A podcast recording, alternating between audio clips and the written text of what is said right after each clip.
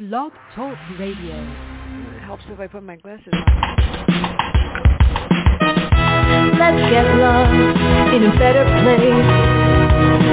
Pick up a bird, travel through time and space. So much to learn, so much to see. A chance to escape reality. Open your mind and your heart. Get a fresh new start. M J Network will bring you there. So let's talk about it when live and on the air. Good morning, everyone. This is Fran Lewis. This is M J Network. M J, in memory of my sister, Marsha Joyce. And this is going to be one hot show. We've got John Land, Marilyn Levinson, Charles Salzberg, and Alan Topol, and they're going to talk about the last line of a novel. This should be really a lot of fun. So good morning, everyone, from Westchester before we snow. Hi. Hi. And Charles, hi. Morning, I'm so glad you made it, Marilyn. I'm so happy that everybody's here to brighten my day. And brighten their day, I hope. Okay, so this is this is a question that's been bothering me. I read a couple of novels recently, too many, and at the end, they the last line I go like, "Did that really happen? You have to be kidding me! There's no way that that could be the end of the book." So when you create the plot of a book, it requires deciding on, of course, the main event, the legal issues in the beginning. But when you look, how do you decide the ending or the conclusion that sets the stage either for continuation or the next novel? So anybody that wants to try that, how do you decide? Well, I could I could start. Um, oh, good. I write I write a series, a Haunted Library series, and it, because it's a series, there's always a continuing line of uh, plot with my main characters, and I always. Um, solve the mystery, not at the very end, but close to the end. And then I usually have a scene or two with my main character, sometimes with her boyfriend, sometimes with the ghost. And actually, it just leads into the next book. So I always put something at the very end that will lead into the next book. And I don't do, I don't, it's not even that I plan it. It just comes out that way. But you do it so well. Thank well, you. Thank you. So who else does that? Well, Fran, I, I, mine. This is Charles. Um, mine is a little different. I, I don't know what the ending is going to be until I actually get mm-hmm. there. And for me, it's not so much what I how I choose to end it. Um, by that time, the book has dictated uh, to me how it's going to end. So um, it, there's there's absolutely no, no planning in it. Um, you know, and and. I think the mistake some people make is they is they think that um, that, that that last line or the last page um, has to be uh, I don't know a, a, a shocker or whatever. Uh, as I said, for me it's organic. It it couldn't end any other way for me. Um, by the time I get there, that's that's different. No, I, I feel the same way. I, I feel the same way. It just comes about, the ending, and somehow it leads into the next story. Yeah. I don't know. You know, Marilyn, on, on your, this is Alan, on your point about it sets up the next book, you know, I, I'm sort of mm-hmm. two minds about that because it's, I try to do that with characters, but sometimes people say, you know, they read something, oh, he or she's to the author's just trying to set up his next book. Well, of course we are. We're always trying to set up our next book, particularly with continuation characters. So in a certain sense, we almost don't need that because um, the reader knows with a continuation character that's where we're going. So, um, you know, I don't know. Uh, sometimes, and sometimes readers say he shouldn't, he shouldn't have done that because he's just, he or she is, is setting up too much. So I don't know. I'm kind of mixed minds. But but another point was I just finished a couple books where the last sentence was kind of ambiguous as to exactly what happens, and that sort of infuriated me. I like closure at the end of a novel. Yeah. Mm, I agree. I agree. Well, it's funny, you guys, because the first crime novel I ever wrote, which was called Swan's Last Song, when I first wrote it, which mm. was twenty-five years before it got published, the ending of the book was that the detective doesn't solve the crime, that it's totally random. And so all the clues he's followed through the entire book um, mm. don't lead to, to the answer. And I couldn't get the book published. No one would publish it because they said, um, you know, the fans, the, your people who would read this book need an ending. They need a precise ending, and they need to have the detective solve the crime. And so twenty-five years later, when I dug out the manuscript and thought, well, maybe I'll try again, and the publisher said, we really like this, but we don't like the ending. And I just changed the ending because in twenty-five years I learned how to sell out. But but, the, but the copy that's out now, the, the paperback copy, has both endings in it. My original ending and the the one the publisher wanted me to solve the crime with. And I've had people read them, and, and almost all of them prefer my original ending. Um, so mm-hmm. it's just interesting about that, about endings, um, how important they are to people, that, that they, especially readers of, of this genre, that the crimes are solved and the world is put back in the in the condition it should be in. Yes. Well, you know, John, children... and I think... That was, I think that was a great point, and a good, a great book can be destroyed by a bad ending. Um, there, there's no doubt about it. If it if it ends with anti anticlimax or anything else, but I, I'm uh, I'm also an aficionado of last lines. I mean, the very last thing that mm. an author leaves the reader with. I think I probably spend more time on that line than any other line in the book, and I'm not really someone who's, who who spends a lot of time on on individual lines. I'm not I'm not Flaubert um, by by a long shot, but I I think it's a high standard. I think about, although it's not a book, think about the last line of the movie Chinatown. Forget it, Jake. It's Chinatown. The entire mm. movie is summed up, summed up in that yeah. one line. You leave that, you watch that movie, and you realize that, that that's it. The whole movie now makes sense. Mm-hmm. Same thing is true of The Godfather. The last line, as Clemenza kneels to kiss Michael's ring, Don Corleone. We end where we started. With books, I always come back to what I think was the greatest ending of a book I ever read. And that is, ironically, it's Louis L'Amour, but it wasn't a Western. It was a book called Last of the Breed. And it was about a Native American commando who gets captured in, and imprisoned in Siberia during the Cold War.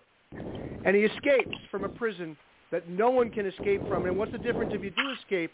Because you've got hundreds of miles of frozen tundra. So this brutal prison warden sends his best people, and they call in the special forces of Russia, and they can't find the guy. And he's killing them off one at a time, a la the movie First Blood.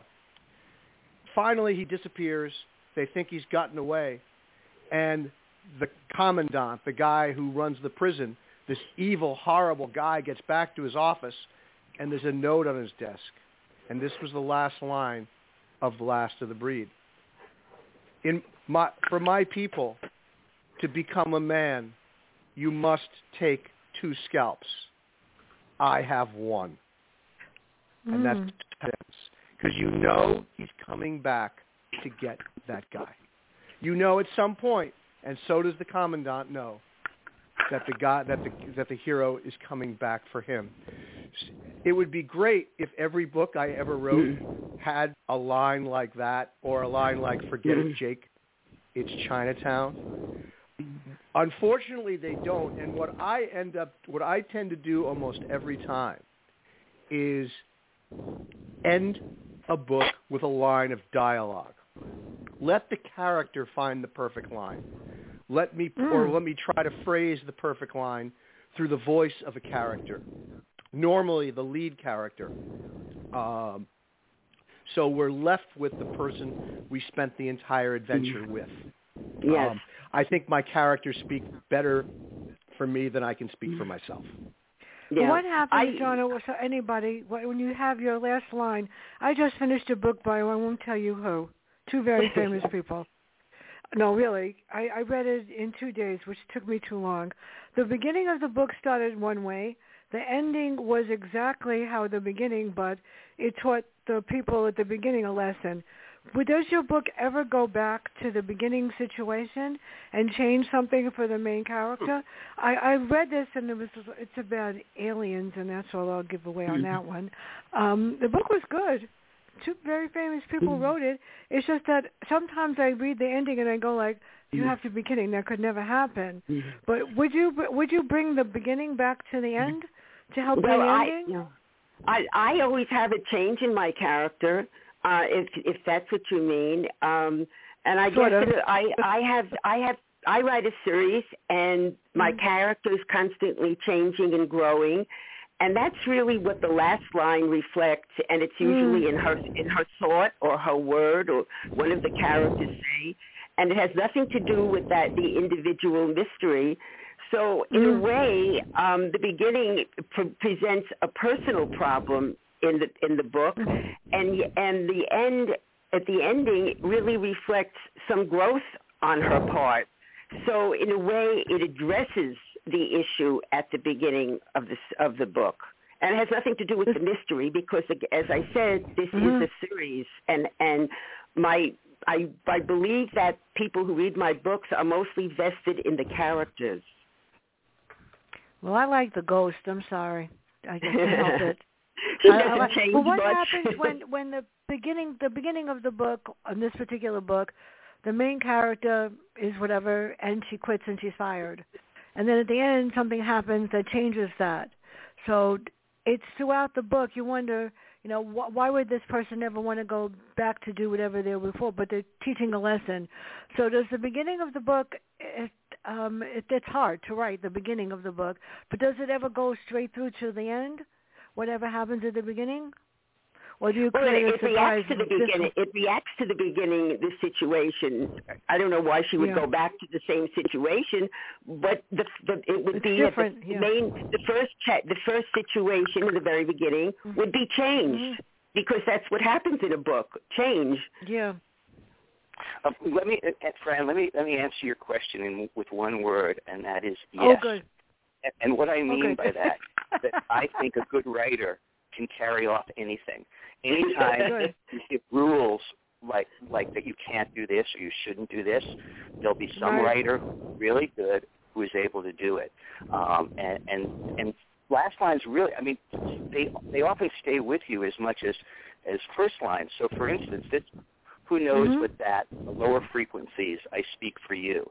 That's from Ralph Ellison's um, Invisible Man. And it's an incredibly strong last line, uh, mm-hmm. and then there's the, you know, uh, so we beat on, boats against the current, borne back ceaselessly into the past. That's that's the Great Gatsby, Fitzgerald.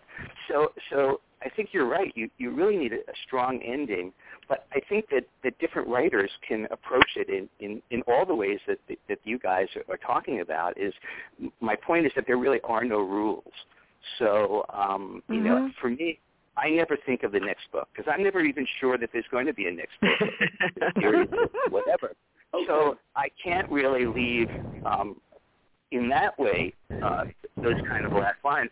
But I totally agree. It is most of most of my books end ambiguously, uh, and it's not about whether there's going to be a sequel or not. It is mm-hmm. I, I like the, the reader do a little work and um, figure out what they think um, might have happened.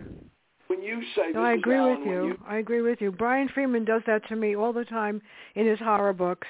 He lit my last line and go like, are, are you writing a sequel? I hope this character's coming back.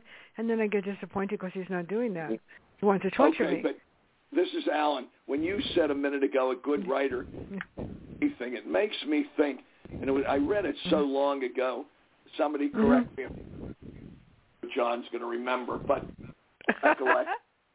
John Foules, in his book, The Magus, wrote it two different ways with two different endings. And mm-hmm. he wrote mm-hmm. the novel first. Of course, I'm not John Foules. He wrote the ending first. Then he wrote, then they issued the novel with a different ending. Am I oh, remember? Yes. It was pretty bizarre, really. Yeah. yeah. Now, I, but, you know, you think about children's books. They they have Choose Your Own Adventure. They're kind mm-hmm. of used to having different stories, stories going in different directions and different having different endings. When you think about that, you know? Yeah, Those I mean, that fun, was sort of bizarre. I mean, now, obviously, he could pull it off because of who he is, but I don't know why he did it. Maybe he wasn't happy with the first one. I'm not yeah. any of us try that, but and it does it does strike me as a somebody said a minute ago is is good writers could pull off anything, and, and maybe that's that proves that theory. Yeah, I mean, that's, for instance, what I, I teach writing too. This is Charles, and and um, my the students often say, "Oh, is this right or wrong, or can I get, do this or not?" And that's the answer I give because it, for every rule you can find the exception, and boy, does that work or that doesn't work or whatever. So um, I do believe that it's that, that good writers can perform magic. So what happens when the publisher actually tells you said, tells you that you have to change the ending? Can you disagree? Well, they won't publish the book because what if your ending, like you said, I mean, how many books have I read? Too many. And sometimes I go like, I mean, last week I read one and go like, you have to be kidding me. That's, that's, that can't possibly be a plausible ending. That could never happen. I mean, I wonder how many readers, you should see what I got from Population Zero. Some of them just didn't quite get why I wrote it. Oh, well, too bad. I don't care. Um, that That's the point. Sometimes what happens when the readers don't get what you're trying to say, that they really don't comprehend and they need to go back to school and learn to comprehend comprehension lessons because they really don't understand what you wrote?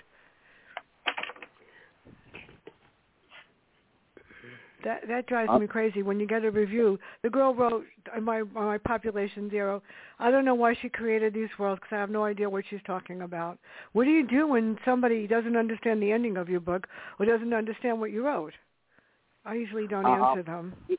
Or what you, uh, you you can't you can't win if you if you get into a, a, you know, a an online yeah. or a published discussion.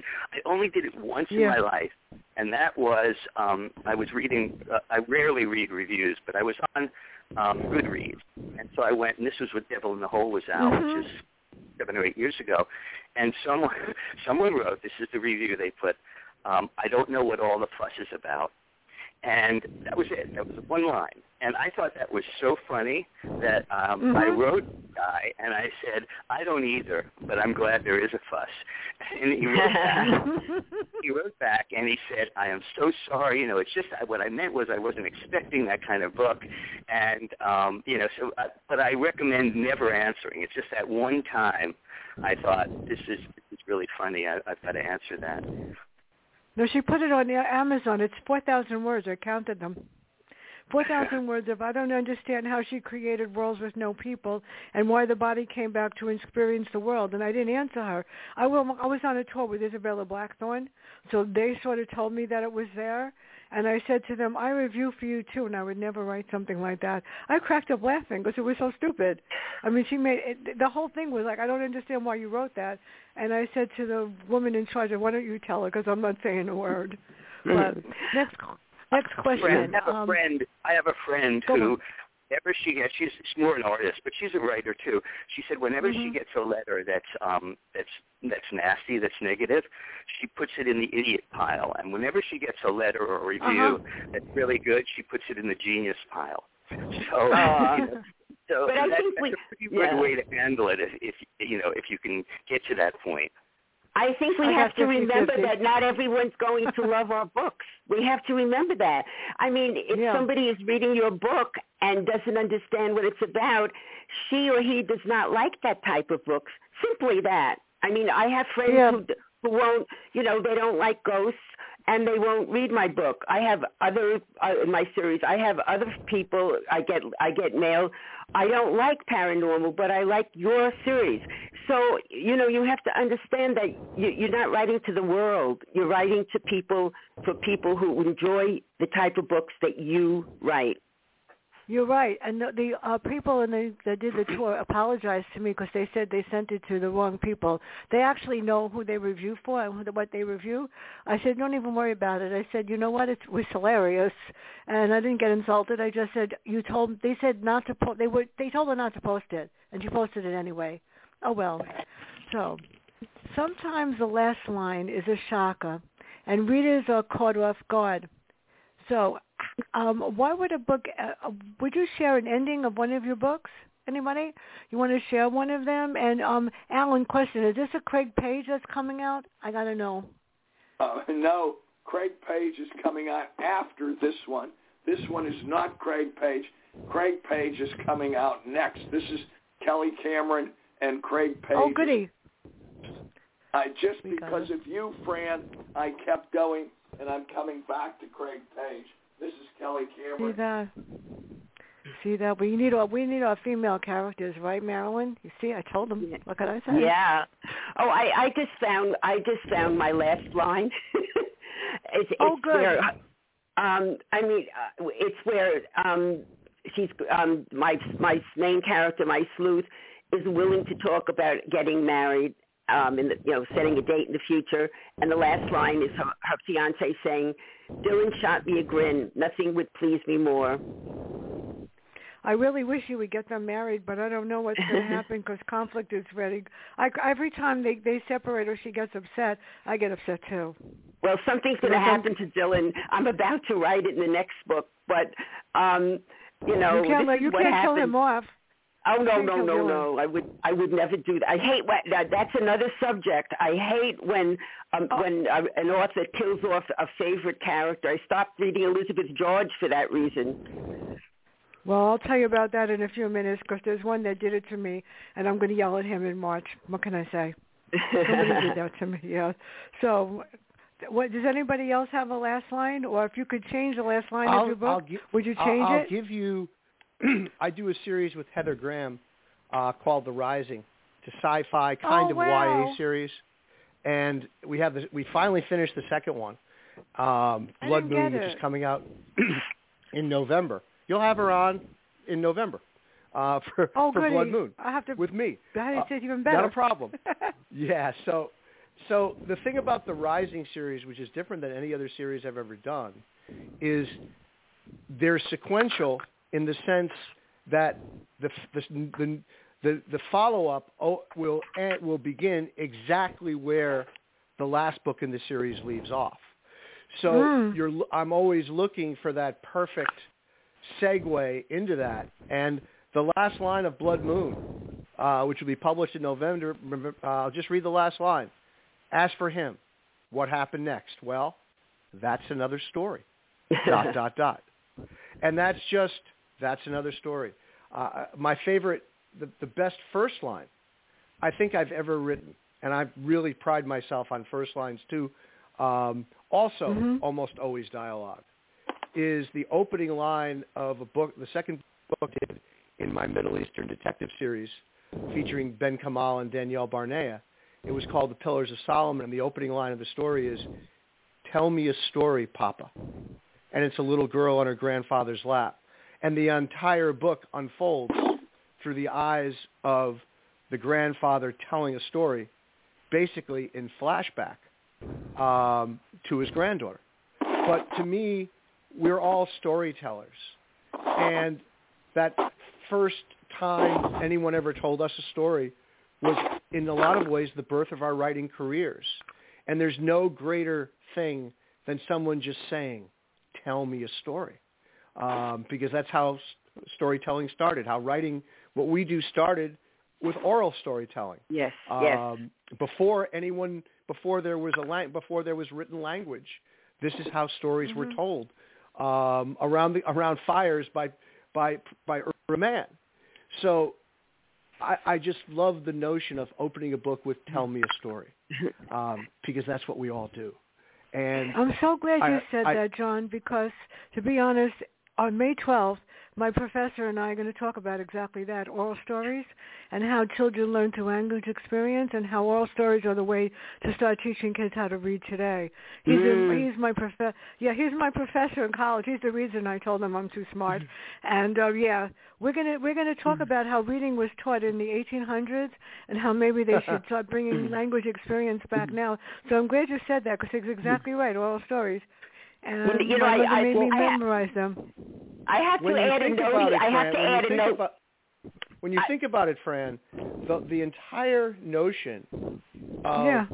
la- we're all looking for perfect last lines. I wonder how much, when you look at the shows like The Twilight Zone, uh, I love presents, that. We're all famous for their twist endings. Uh, yeah. Henry stories, the great ending to the Reprieve Reformation, where the cop who's trailed the safecracker for twenty years, waiting to catch him, catches him in the act only because the safecracker, mm-hmm. Jimmy Valentine, busts, get, opens a vault to let a kid who's trapped inside out. And, you know, um, Jimmy Valentine sticks out his hands. He's going to get arrested. He's going to spend the rest of his uh, life in jail. And the cop, mm-hmm. Willie spent, you know, the cop looks at him and says, you know, uh, he puts out his hands and says, I guess this is it for me. I guess it's the, the end of Jimmy Valentine.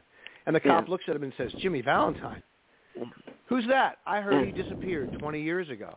You know, I, I, yeah. think of all those great Twilight Zone endings. Mm-hmm. Think of all those great last lines of Alfred Hitchcock Presents. A few of the night galleries, not many. Um, and just brilliant. And it's like, it's, I always like to end my books as much as possible. I would like to ask a question of, of my fellow authors. Speaking of, of stories, sometimes mm-hmm. when I'm writing, and I always include it, and my editor has never gotten it out, all of a sudden I'm writing a story about a, a secondary character that seems to just come to me, and I put it in the book. It fits fine. It has nothing to do with the main characters, or it does in a, in a side way. Um, does this ever happen to you where you're suddenly writing a, a story about another character as, as if you're telling a tale around the campfire? Become intrigued by this other character, and he takes on, he or she takes on a life of its own, yeah. yeah just temporarily, just for a short, just to, to put that story in. And I and these stories are so vivid to me. I mean, and my editor has never taken them out, so she seems to be fine with it.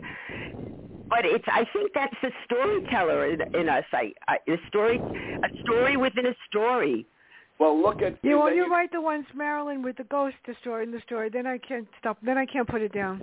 Seriously, because then, then you, I don't get. I say, okay, maybe there's a reason why Marilyn put that one in there, especially with the with the brother or the uncle in the last one. You got to read it. This is so good. Oh, really. I lo- I know the second the, the new ghost, but he, he yeah, Marilyn, the new ghost. Yes, you could yes. do what what you call it. Uh, did uh, Scott Toro? You you could put the secondary character, make him.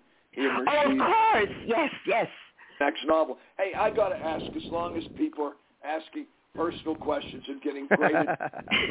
Go on. Off you all. There is no pride here. You can all say it's terrible, it stinks, or whatever. But I am finalizing a manuscript for a book that Fran's familiar with called The Chinese Agent. And I have been wrestling with this last, very propitious for me. I was wrestling with, this will be the ending. Now, you don't know what the plot is, so, you know, it's a little bit like the Chinatown, but so, and I don't want to waste people's time telling it. But the last sentence I have, it's a, it's a quote, somebody saying it. Uh, this is to John, it's a quote. We're all victims of what our governments do. How do people react? Terrible, forget it, I like it, eh, it's okay. Any reactions? We're all victims of what our governments do. Well, tell us what comes just before it. What comes just before it? I think more important than that is the character. Um, we need. We don't know anything about your character, so we don't know if it's someone who is is a kind of a paranoid person, or whether it's some, you know. So it's really hard to answer, mm. which, which goes to what I was saying earlier, that anything can Okay, um, I don't want to. So I would need the context to, to answer that. Okay, so you're saying you need context and put it in for the character. That's because it, it's iconic, or you know what it what, it, or it might be that the reader knows that's just the opposite, um, depending on the character. So for me, that's uh, that's what I would need to know. And also, it sounds like resignation to accepting this, where maybe he didn't believe it before, or he's just giving up fighting for what he was fighting. Right. Well, it may. Is that Kelly? Is that when, Kelly at the end? Kelly, Kelly or Cameron. Or somebody else. Right, no, it's Kelly. Kelly Cameron. See how right. I know? And then and then the, the she's working with a Chinese spy who's trying to justify uh, what what the spy did and how the spy, well, I don't want to give away the plot, but at any rate, but the spy tells her we're all, that ends with this quote, maybe, I don't know. Okay, that's helpful. Thank you. I think... Um, I agree about context, but the line feels to me very open-ended and not really mm. knowing what it's coming back to. I think the best last lines when I finish a book, um, and Stephen King is really good about with this. They yeah. often have a sense. They often have a sense of irony. Um, yep. I'll give you, and, and you made me think of. The, But normally a last line refers back to something else. And like what I don't know is is that if it's if he's repeating, if that character is repeating something that ha- that he heard before. Yep. Um, and I'll give you an example. The last line of the book I have that's coming out February fifteenth, my second in Margaret Truman's Capital Crime series, Murder at the C D C, the last line spoken by a relatively minor character, uh, but an important character is, "Everything's relative," Brixton, he said. Everything's relative. Now, mm. that could read as irony, but the reason it's the last line is because Brixton says a, about a page or a page and a half earlier, at another somewhere else, he uses the phrase "everything's relative." And the reason why that's the last line in the book is the person who speaks it wants Brixton to know that the whole thing was recorded, that he was listening in, that he has that kind of power. It's an underhanded way of saying, I'm not done with you yet. I'm still watching. I'm mm-hmm. still listening. And there'll be a time where I knock on your door because I require your services. Now, it doesn't say any of that. But, and a lot of people who, who read this book are probably going to miss the fact, and this is what you have to be careful of if you try to get too cute with a, with a last line, is they may mm. not understand or may have forgotten already or skimmed the fact that everything's relative is a line they just heard, but because it plays as irony. So I kind of think that that last line that about um, victims of the government feels like it's introducing a new idea read out of context, whereas what is it referring back to and why is it the perfect last line? Um, think about something more general, something more, again, playing a little more as irony. The great last line of the movie The Wild Bunch. It ain't what it used to be, but it'll do. I mean, that could be the last line of almost any movie or book. It ain't what it used to be, but it'll right. do. And that sums up, again, just like those other references I made, that kind of sums up the whole movie. That kind of says it all. So you know, that's what I mean when I say talking about looking for that perfect final fade-out, that perfect final fade-out in a film like The Searchers when John Wayne can't join the family in celebrating what he's been doing for eight years, rescuing his niece. And while they're all screaming and, and crying and, and, and with tears of happiness, he turns and walks away. It's the perfect ending. It, it just can't get any better than that. And we're all looking for that, and I just don't know if that line accomplishes that. That's a good point. I like that. Yep, yep, yep. He turns and walks away. Right. Okay. Good. That's well. That, and sometimes turning just a, the subtlest kind of movement, the subtlest kind of motion can make. Um, and I, I know I've read, you know, that there, a character just vanishes in the end.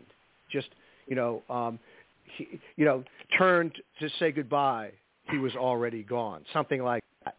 Um, th- those kind of lines always work for me. Yes, I agree. I agree. And look at Gone with the Wind. That famous oh my God. Last line. Yes. Yes. Well, what happens when you have a plot like one that I read recently? Um, it was really good. I'm sorry that the author's not coming on. All through the book, you know that there's a husband and a wife. They own a house, blah, blah, blah. And there's something strange about the wife. And at the end, the ending makes you wonder, was she really experiencing this, or was she really in a mental institution at the end? And at the end, the person that owned the house originally was it was a mental institution. At the end, you wonder, um, did this really happen? Shutter Island. How do, how do you do that? It was scary. Yeah, Plum Island. Plum Island. Shutter Island. I, I was thinking oh, Shutter right. Island. Oh, Shutter Island. Yeah. Right. You're right. I'm, why did I say? Oh, that was that was Nelson DeMille. Yeah. Nelson DeMille. Right. Right. Right. Shutter Island. Exactly. So. No, this was. I'm trying to find a name. No, no, no. It's just the same. It's the same idea. Yeah. The same idea. Yeah. I didn't yeah, know if I liked that. Let me tell you, That's it was I scary, was... and I'm saying, oh, it's called All I Want. Is the title yeah. of the book.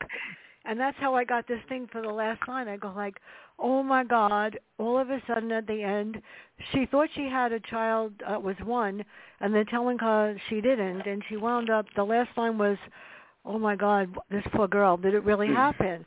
Did you ever write write something where they say, what about an ending that makes you wonder if the real, if the main character yeah. really experienced the event? I or if the main character has it in their mind? That's what scar- that was scary. Ooh. Mm.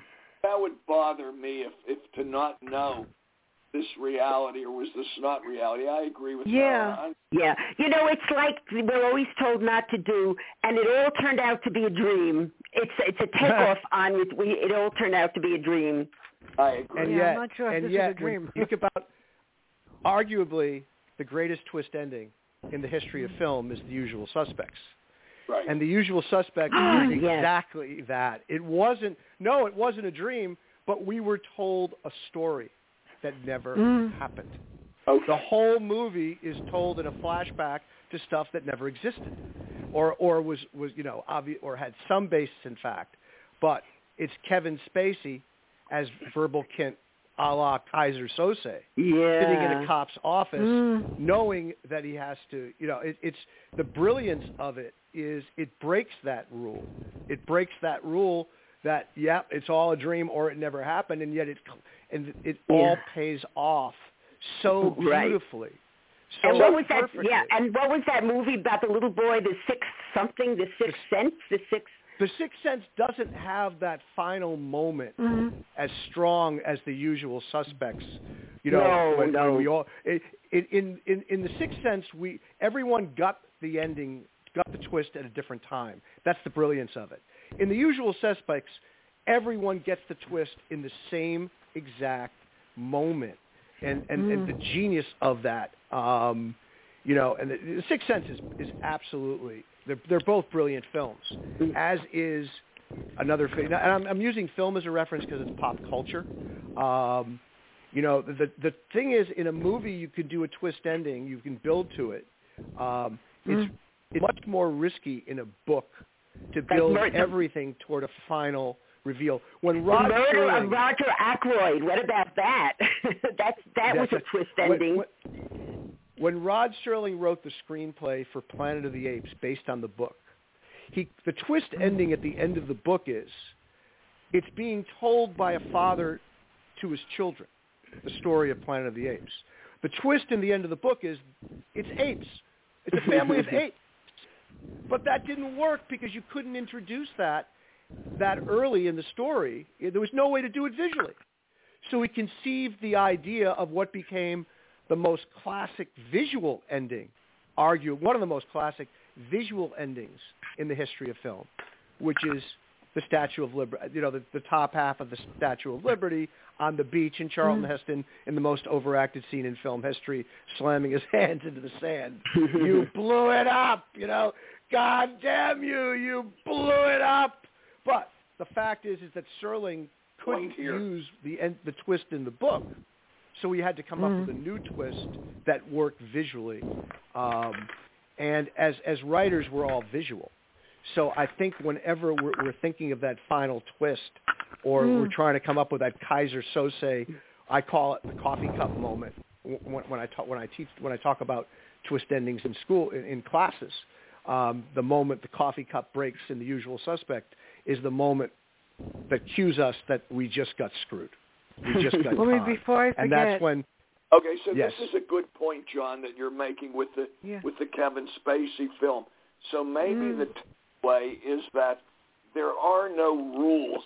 I mean, in the hands of brilliant writers, uh, they could mm. they could pull off something just about anything with any twist they want. So there there mm. aren't rules. There are good writers and not good writers. Maybe that's the great point. Before great I point. forget, I have to announce this for Monday. No, Tuesday.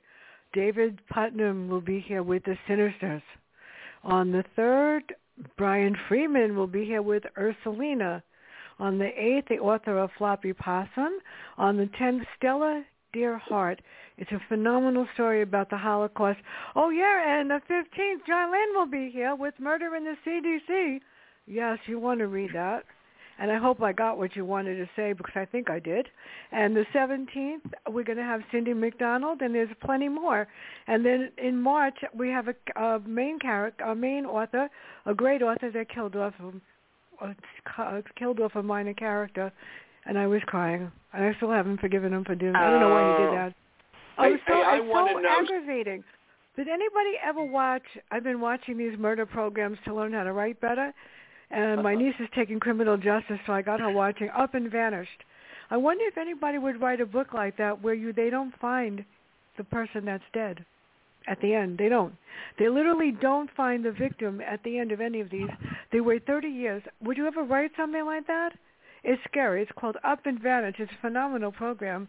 But no matter what they do at the ending, they can't find the person that's dead. That's it's scary. But, but I have to say, Fran, you've intrigued me when you said about John Land's new book, Murder at the C D C. As you all you know, gotta read I'm, it. I'm embedded in Washington, and I spend my whole life here, and I'm into all the Washington stuff. And hey, John, can you tell us who'd you kill off at the C D C?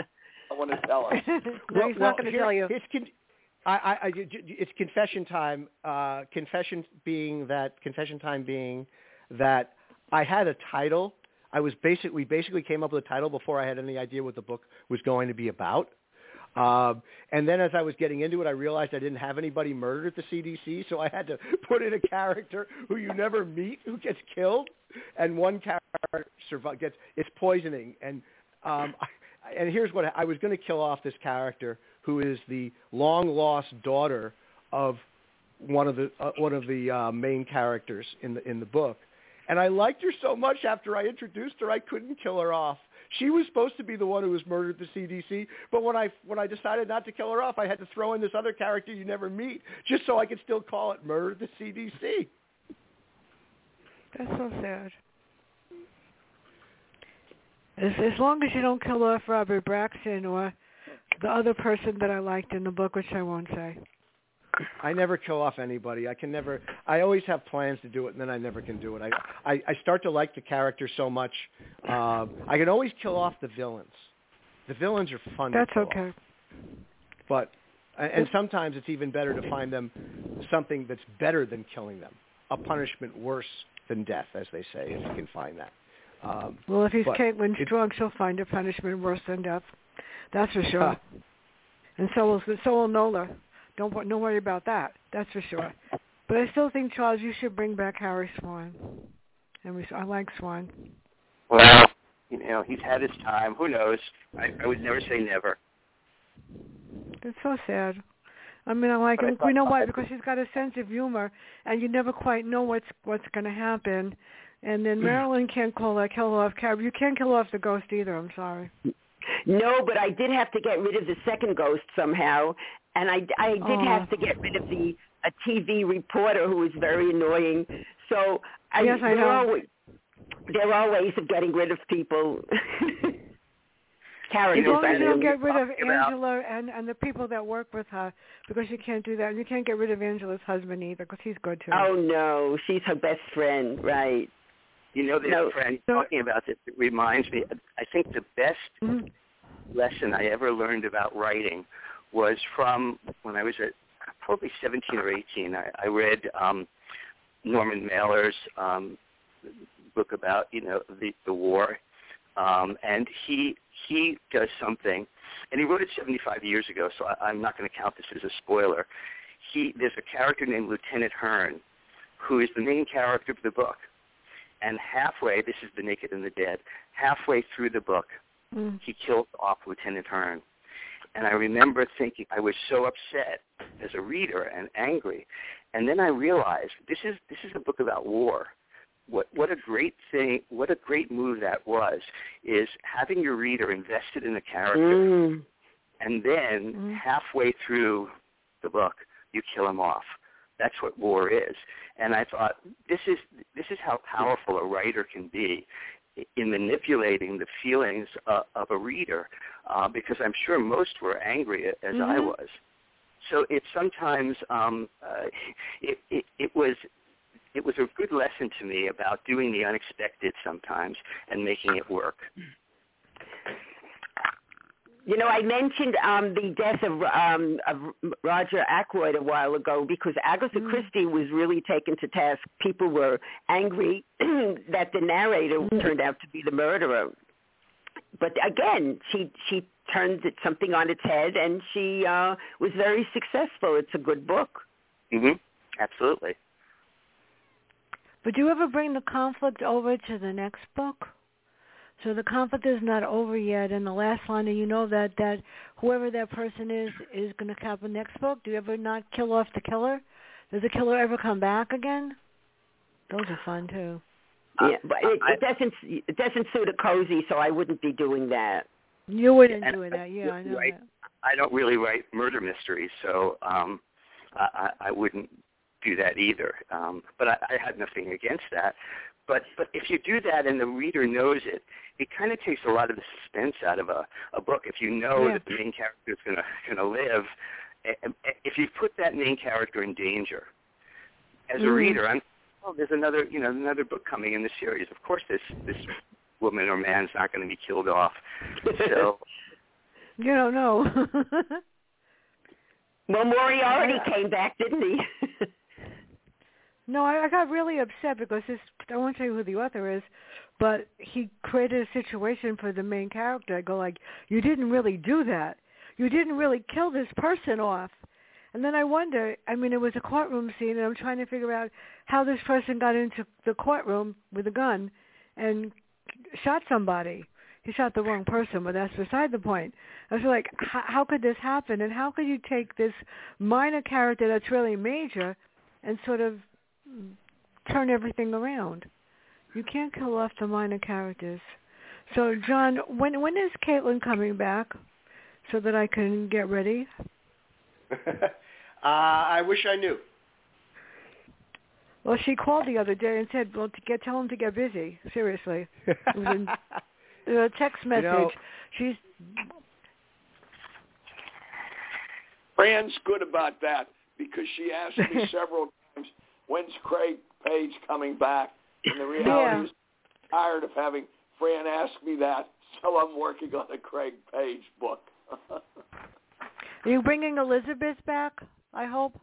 Oh, for sure. Was Absolutely. She... But but that goes to one of your points, uh, Fran. In the series... Yeah.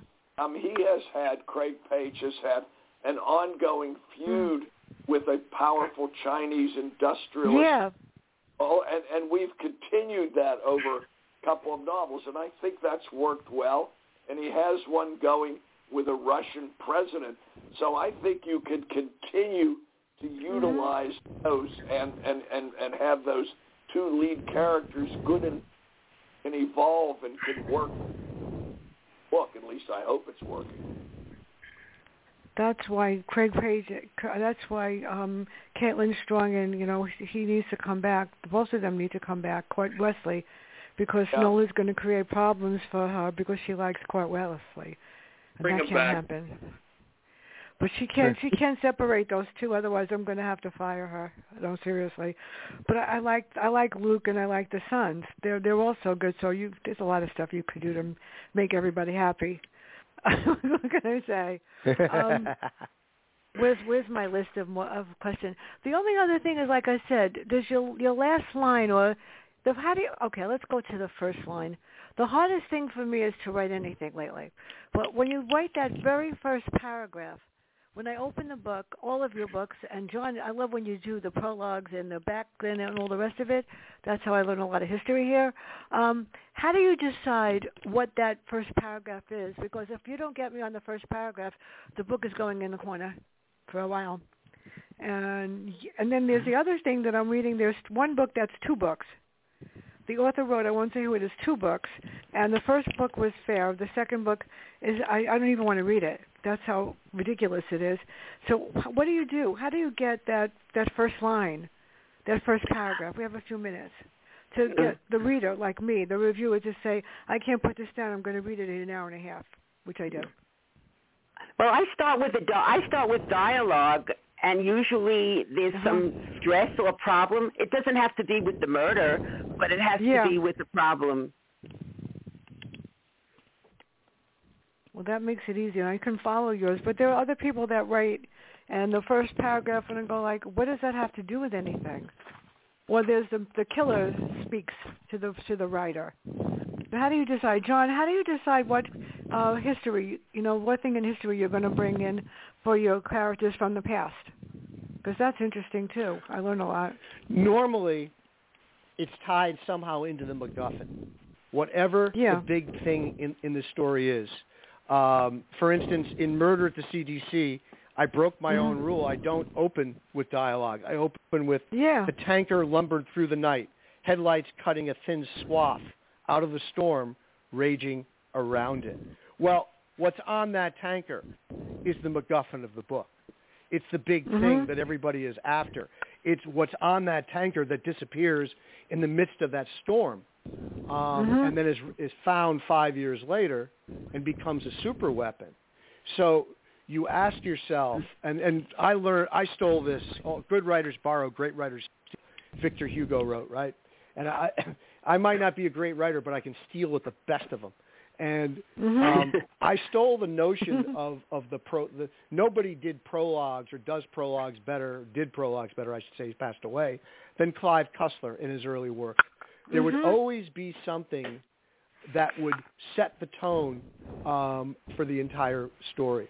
It would always be that. It would always, and it would always go to the MacGuffin. Um, you know, and... that to me um, was is how I start. What is it? In the Caitlin Strong books, it's a flashback to one of Caitlin's. Mm-hmm. Usually, it's a flashback mm-hmm. to one of Caitlin's relatives uh, in the past, doing something in the past that has a direct correlation with the present. So the prologue is is a teaser. It's a setup. It's something. Some incredible thing happens, and you have to wait one hundred pages to figure out what it was. Sometimes I sneak ahead and have to figure out what it is. No, I usually figure out eventually what it is.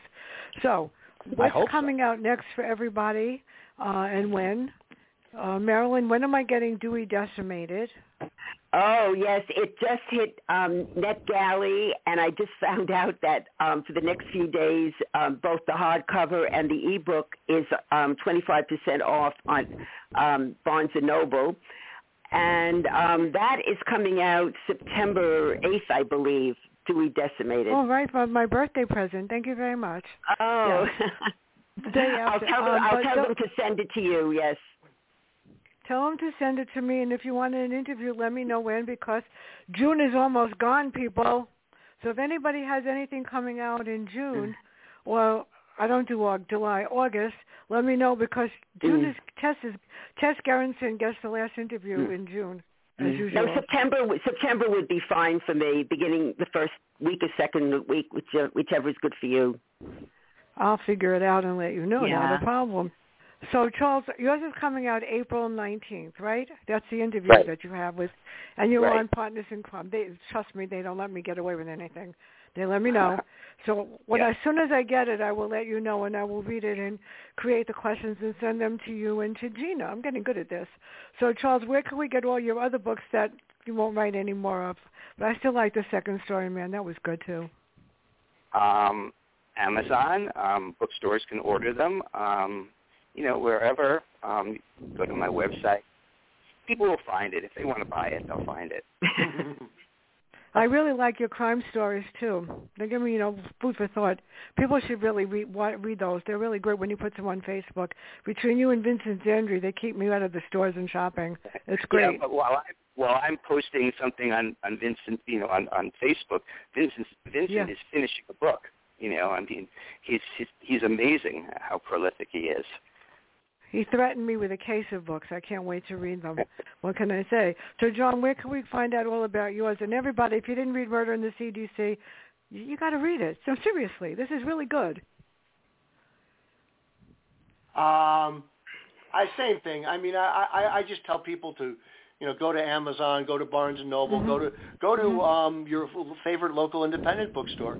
Uh, the problem yeah. is today bookstores are stocking less books. And, um, mm-hmm.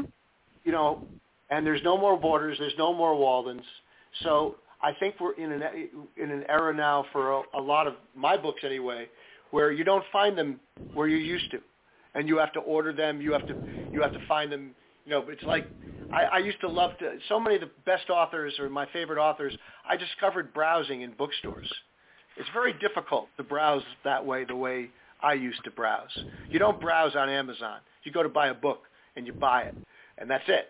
You know, you don't sample things. You don't look. At least I don't, uh, the way I used to in a bookstore, just paging through the mass markets, which pretty much don't exist anymore. So yeah, they um, don't even have look into the book point. anymore. You know, just they don't have just, that anymore. That's sad. It's sad. No, it's um, uh, but if, if you know, you can find, especially the Capital Crimes books, they'll be everywhere, but you may have to order them or get them online. The same, you know, you can't even go into a library anymore and browse because they don't have them. When my husband wants a book, he has to actually tell them to get it. You know, whatever it is, they do. You, I look in as I look in the window. They don't have anything in the window. They don't have any of the bestsellers anymore. It's really sad. It's it's horrible. But if you if you Google yourself, you might you never know where you're going to find you. So, Charles, um, we, we, where did I ask, where are we going to find all of your stuff? Yes. And everybody's on Amazon. Everybody is on paper. Alan, where can we find all of your stuff before we end? On Amazon. All all sixteen books are up on Amazon and yeah. other other uh, digital sites as well, Apple and all that other jazz. So, anyhow. It's it's it's sad because I'm very lucky that I even get the print copies of books, and unfortunately sometimes um, when I'm reviewing something, I get the, my friends at uh, when we can't say where uh, will print it out for me even though they're not supposed to because they love me, and I'll just call my friend and I go, I got a project for you, she and she'll say only because it's you, and we know what I do. They won't print out books that are copyrighted. But then it costs a fortune, but they don't care. They, they, they'll, they'll just do it right away. So thank you so much. This has been fun, let me tell you. And um, like I said, I'm going I'm going to be brave tomorrow. I won't tell anybody why, but this is great. Um, if anybody has anything coming out, let me know. If there's anybody that needs an interview in June, let me know because, like I said, I've got um, I'm waiting for Don Bentley's for, for um, June. I've got Tess. And I've got Alan, and I've got a few more coming out, so I don't want to make sure that I get everybody in in June. And um, as soon as I get your book, Charles, I will let you know. Somehow okay, the good. post office it's, is not they delivering. Have the arts. I think it's on its way.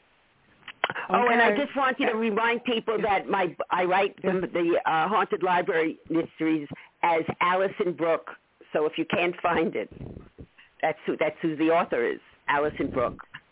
Oh. That's it. This is Marilyn, the famous Al. Ma- yes, and I, lo- I love the, the library series, I, and I like oh, the scary series you. too. And I like your scary one too. Those were scary also. So everybody, um, John, you and I are going to have to get our snowshoes on. I hope, think, and Charles, you too for Saturday. Mm-hmm. Uh, please I pray hope. that it doesn't snow until the afternoon because I need to get my hair done. No, seriously. Uh, that would really be sad. Everybody, have a great day. Stay warm. Thank you so Thanks. much, and bye. Everyone. Bye. Thank you for having us. Bye. Bye-bye. Bye.